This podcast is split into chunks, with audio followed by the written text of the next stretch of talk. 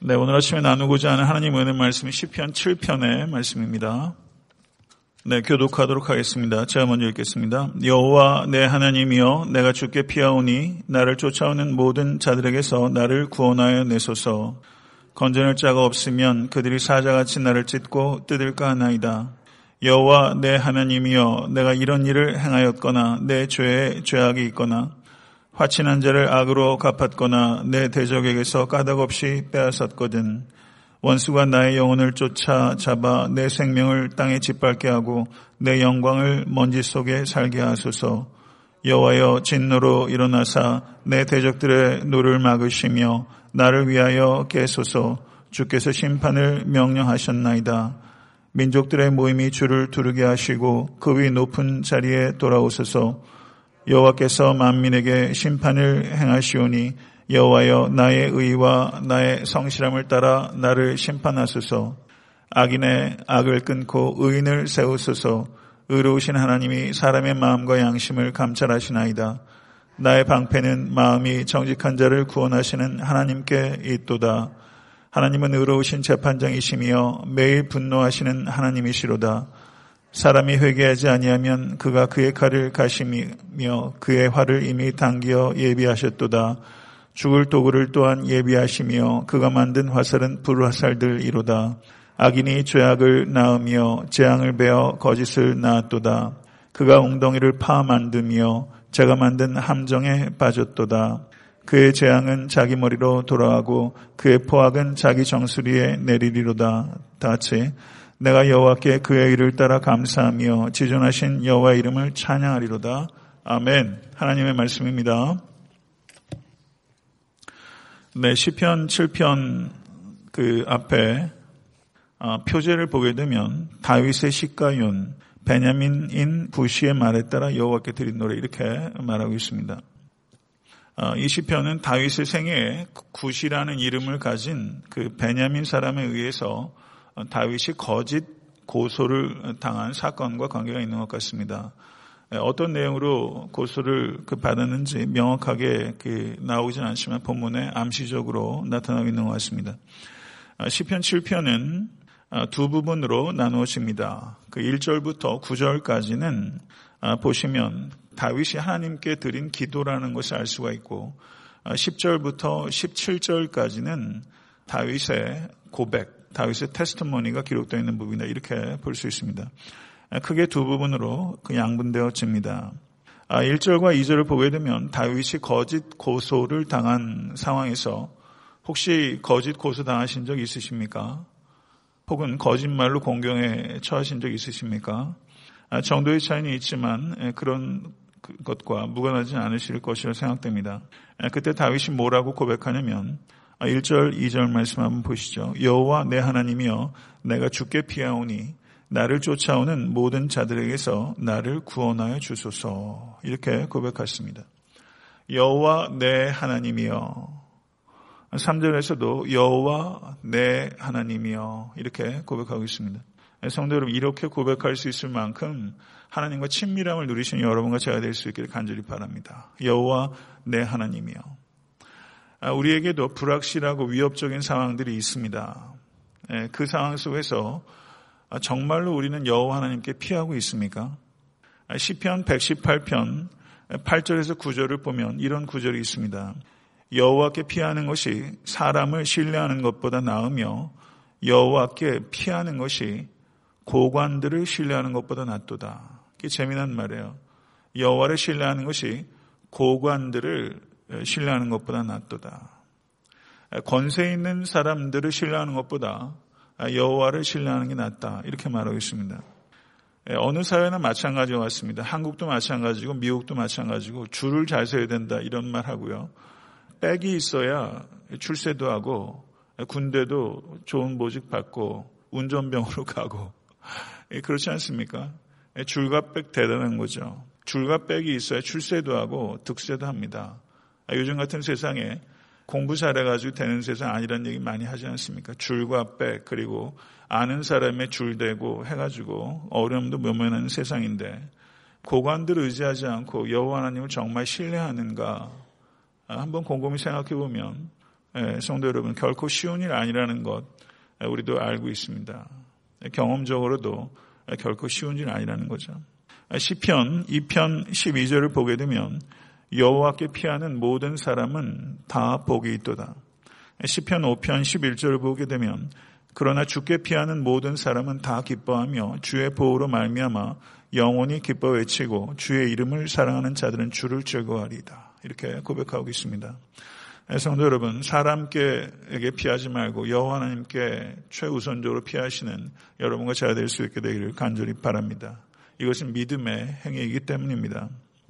근데 여기서 그 다윗을 그 쫓아오는 모든 자들에게서 나를 구원하여 주소서 이렇게 말하고 있습니다. 근데 여기서 다윗을 쫓아오는 자들은 아, 실질적으로 여기서는 칼을 붙들고 다윗을 쫓아오는 것이 아니라 예, 그들은 칼보다도 무서운 말을 가지고 다윗에게 어려움을 끼치는 예, 사람입니다.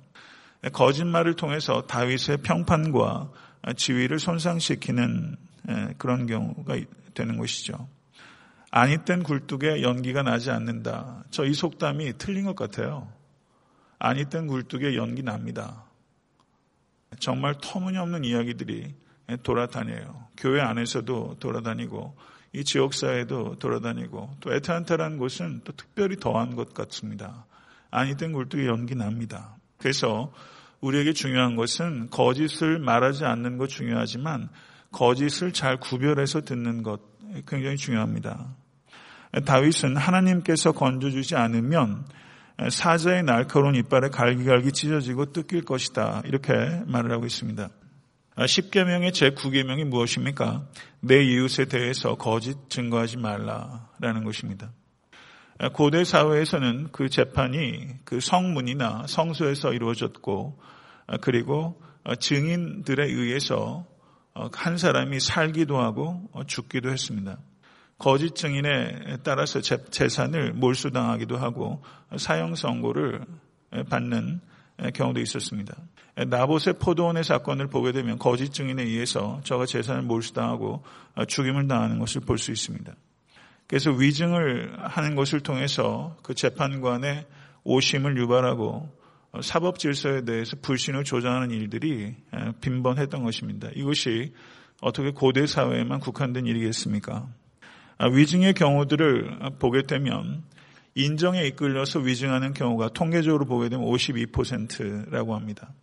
그리고 자신의 지위나 신분상의 불이익을 면하기 위해서 하는 위증이 38%, 그리고 금품을 수수하고 하는 위증이 약 4%, 그리고 기타 있다는 것입니다.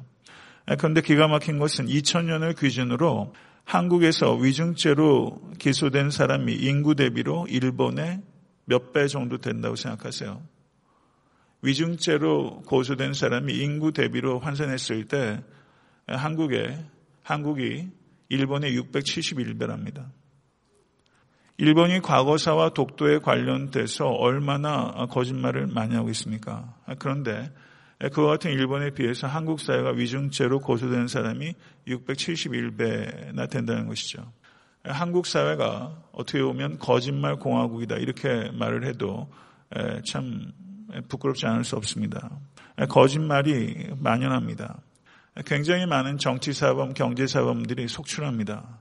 아시다시피 국회에서도 청문회 할 때 위증하는 사람들 굉장히 많고요. 조직적으로 위증을 교사하는 일들도 우리가 많이 보고 있습니다.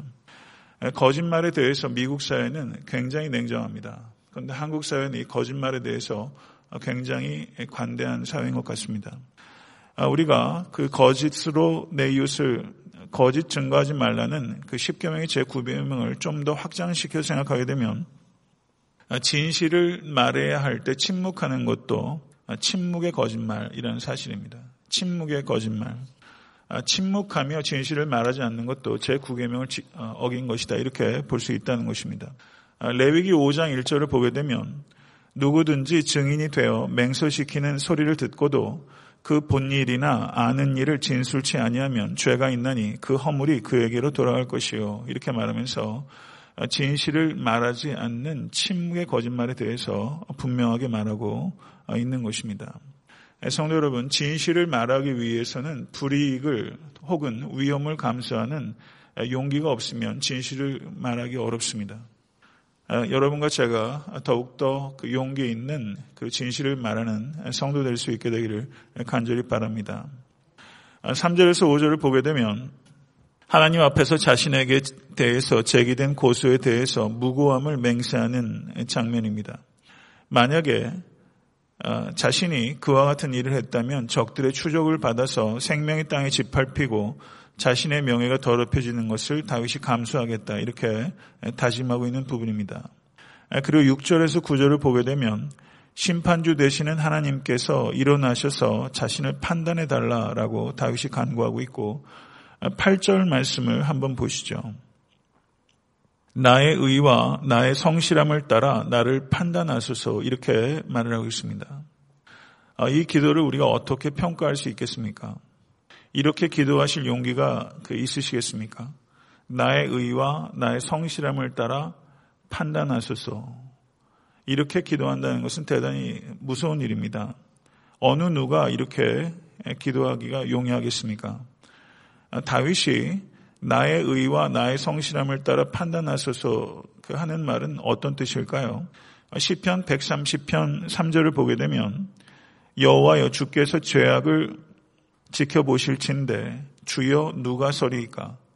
시편 143편 2절을 보게 되면 주의 종에게 심판을 행하지 마소서 주의 눈앞에는 의로운 인생이 하나도 없나이다. 이렇게 고백하고 있습니다. 주의 앞에서 하나님 앞에서 의로운 인생 하나도 없습니다. 그런데 다윗은 여기에서 나의 의와 나의 성실함을 따라 나를 판단하소서 이렇게 기도하고 있는 것입니다. 아, 그렇기 때문에 다윗이 여기에서 어, 판단해 달라는 나의 의와 나의 성실함은 절대적인 의와 성실함을 이야기하는 것이 아니라 악인이 고소하는 바와 같은 악을 제가 저지르지 않았나이다 하는 의미에서 다윗이 이렇게 말을 하고 있는 것입니다. 구절의 말씀을 한번 보시죠. 구절을 보게 되면 의로우신 하나님이 사람의 마음과 양심을 감찰하시나이다. 이렇게 고백하고 있습니다. 아, 믿으십니까? 하나님께서 어, 나의 마음과 나의 양심을 감찰하십니다. 아, 그리고 다윗이 10편 26편 2절을 보게 되면 여호와여 나를 살피시고 시험하사 내 뜻과 내 양심을 단련하소서 이렇게 기도하고 있습니다. 이 기도를 기억하시기 바랍니다. 내 뜻과 내 양심을 단련하소서. 어, 신약 성경을 봐도 양심에 대한 강조가 여러 군데 기록되어 있습니다. 어, 대표적으로 베드로전서 3장 16절을 보게 되면 선한 양심을 가지라. 그리스도 안에 있는 너희의 선행을 욕하는 자들로 그 비방하는 일에 부끄러움을 당하게 하려 함이라. 이렇게 말하고 있습니다. 양심을 단련케 해달라라고 기도하고 있고 그리고 사도 베드로는 선한 양심을 가지라라고 권면하고 있는 것입니다. 저는 이 아침에 여러분과 제가 우리의 양심이 어떠한 양심인지를 한번 신중하게 점검해 볼 수 있게 되기를 바랍니다. 제가 그 좋아하는 글이 있습니다. 설교할 때 종종 이 이야기를 했는데요. 어, 신승하라는 그 글쟁이가 있는 것 같습니다. 이 사람이 자기 친구에게서 들은 이야기를 경수필로 쓴 이야기인데요. 어, 이런 이야기입니다. 아주 짧은 이야기입니다. 어, 하루는 집사람을 따라 중앙시장에 갔었다네. 시장 골목 한쪽 기퉁이에서 팔을 팔고 계시는 할머니를 만났는데 마지막 한 단이 남아 있었다네. 앉아 있는데도 허리가 꼬부러져 턱이 바닥에 닿을 것 같은 할머니였다네. 왠지 한 단 남은 그 팔을 어, 떠리해 주고 싶었네. 보나마나 집이 멀리 떨어져 있을 게 뻔한 할머니가 좌판을 조금이라도 빨리 거두어 가시는 게 좋겠다고 생각했지. 우리 집사람도 나와 생각이 같았던 모양이네. 그래서 할머니에게 얼마냐고 물었다네. 그래서 뭐라 하시던가 80원이라는 거야. 주머니를 뒤적이더니 뒤적여서 마침 100원짜리 동전이 잡히기에 할머니에게 건네줬지. 벌써 할머니는 팔을 비닐봉지에 넣고 집사람 손에 쥐어줬다네. 그리고 무심코 돌아서는데 할머니가 우리를 불렀다네. 아, 왜 불렀는가? 거스름 돈 20원을 받아가야 한다는 거야. 그런데 마침 10원짜리가 하나밖에 없으니 조금만 기다리라고 기다리다기에 괜찮다고 말했지. 그랬더니 할머니가 한사코 안 된다고 하시더군. 낮에는 파 한 단을 100원에 팔았지만 맨 마지막에 남은 판은 제일 나쁜 단이니 100원 받는 것은 경우가 아니라는 거지. 참 재미있는 할머니로군. 그 순간 아차 싶었다네. 그래서 기다렸다가 할머니가 거슬러주는 20원을 받았지. 집에 돌아오면서 내가 살고 있는 모습에 대해서 생각했다네. 참 부끄러웠다네. 집사람도 무슨 생각을인지 골똘히 하더군. 그 순간 스스로 용납할 수 없는 20원을 절대 받지 않는 그 꼬부랑 시골 할머니가 그렇게 크게 느껴질 수 없었다네. 이복애들 우리는 얼마나 엉터리들인가. 아, 이복에 우리는 얼마나 엉터리들인가. 예, 굉장히 짧은 이야기지만요. 제 고향이 충청도 부여입니다. 제가 거의 제 본적이고 국민학교 다닐 때까지 전에 뭐 6살, 7살 때까지 거기에 있었는데 저도 시골 장터 가는 게 그렇게 좋더라고요. 예, 가게 되면 이 할머니처럼 그, 그 빨간 그 다라라고 그래요? 뭐라고 그래요? 그 일본 말인가요? 다라. 거기에다 이렇게 파도 가져오고 모두 가져온 할머니들 많이 봤어요. 낮에는 100원에 팔았는데 제일 마지막 단 100원에 못 팔겠다는 이 할머니 고집. 그래서 그 할머니들 이 목배바지 밑에 이렇게 이렇게 있잖아요. 거기서 주섬주섬 돈을 꺼내서 끝끝내 20원을 챙겨주는 이 할머니 보면서 이 글쟁이가 부끄럽게 느꼈다는 거죠. 정당하게 받아서는 안 되는 것, 자기 참 많이 받으면서 살았다는 그런 부끄러움 얘기하는 거죠. 양심에 대한 이야기로 생각합니다. 제가 오래전에 신문 읽으면서 어, 인상적인 게 있어서 스크랩을 해놨던 일이 있습니다. 그 한국과 일본이 계속 이 과거사 문제 때문에 앞으로 나가기 참 어렵고 이 역사 문제 때문에 한국 사회가 굉장히 분열되어 있습니다. 근데 일본에서 메이지 유신 이후에 그 조선을 강제 병합하려고 했을 때 거의 모든 일본 사람들이 환호했습니다. 근데 그때 극소수의 일본인 지식인이 식민 통치에 반대했습니다. 그리고 그때 한 일본인이 조선 전쟁 반대 건의서라는 글을 이토 어, 히로부미에게 보냈습니다. 그리고 거기 조선 전쟁 반대 건의서에 뭐라고 썼냐면 전쟁을 하려면 국제사회가 이해할 수 있는 정의가 있어야 합니다. 조선이란 약소국을 우습게 보는 풍조가 참으로 안타까울 뿐입니다. 라고 말하더니 할복 자살해 버렸어요. 예, 할복 자살해 버리는 것이 잘한 행위인지 모르겠지만 여하튼 그 군국주의가 전 세계를 휩쓸고 있는 그때 조선 전쟁 반대 건의서를 내면서 다른 소리를 내는 양심의 소리가 있었다. 저에게 매우 인상적이었습니다. 말씀을 맺고자 합니다. 그리스도인으로서 여러분과 제가 가지고 있는 양심과 시골 장터에서 파 한 단을 팔면서 이거는 80원짜리밖에 안 된다고 이야기하면서 이익을 거부한 그 할머니의 양심 그리고 일본인 지식인의 양심 양심 선언들이 곳곳에서 많이 있습니다. 세상 사람들이 가지고 있는 양심과 그리스도인의 양심은 그 근본적인 출처가 다른 것입니다. 그래서 여러분과 저의 양심은 과연 어떤 양심인가 하는 부분에 있어서 작은 이익 때문에 우리가 양심을 더럽힐 때가 없지는 않았는가. 그리스도인으로서 우리의 양심이 이 할머니의 양심 같아야 되지 않나. 그런 감동이 좀 우리에게 있어야 되지 않나. 이런 부분들이 있어서 전 제 자신을 좀 생각해 보게 됩니다. 양심이라는 것에 대해서 별로 의식하지 않고 살 때가 참 많은 것 같습니다. 여기서 10절부터 16절을 보게 되면 어, 하나님께서 나의 방패시다 이렇게 말하고 있습니다.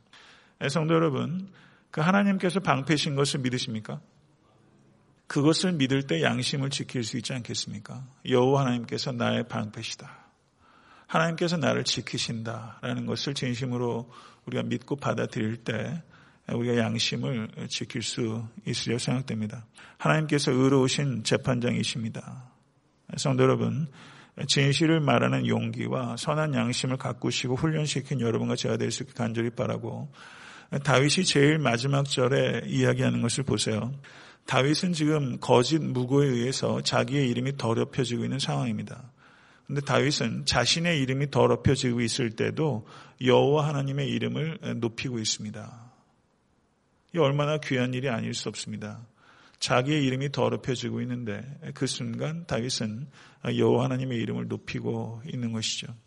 여호와 하나님의 이름을 더욱더 사랑하시고 그 이름을 높이시는 일에 여러분과 저 그리고 에탄한테 섬기는 교회가 쓰임 받을 수 있게 간절히 바라고 그것이 여러분과 저의 기쁨이 될 수 있게 되기를 우리 주 예수 그리스도 이름으로 간절히 축원합니다. 주님 가르쳐 주신 기도로 예배를 마치겠습니다.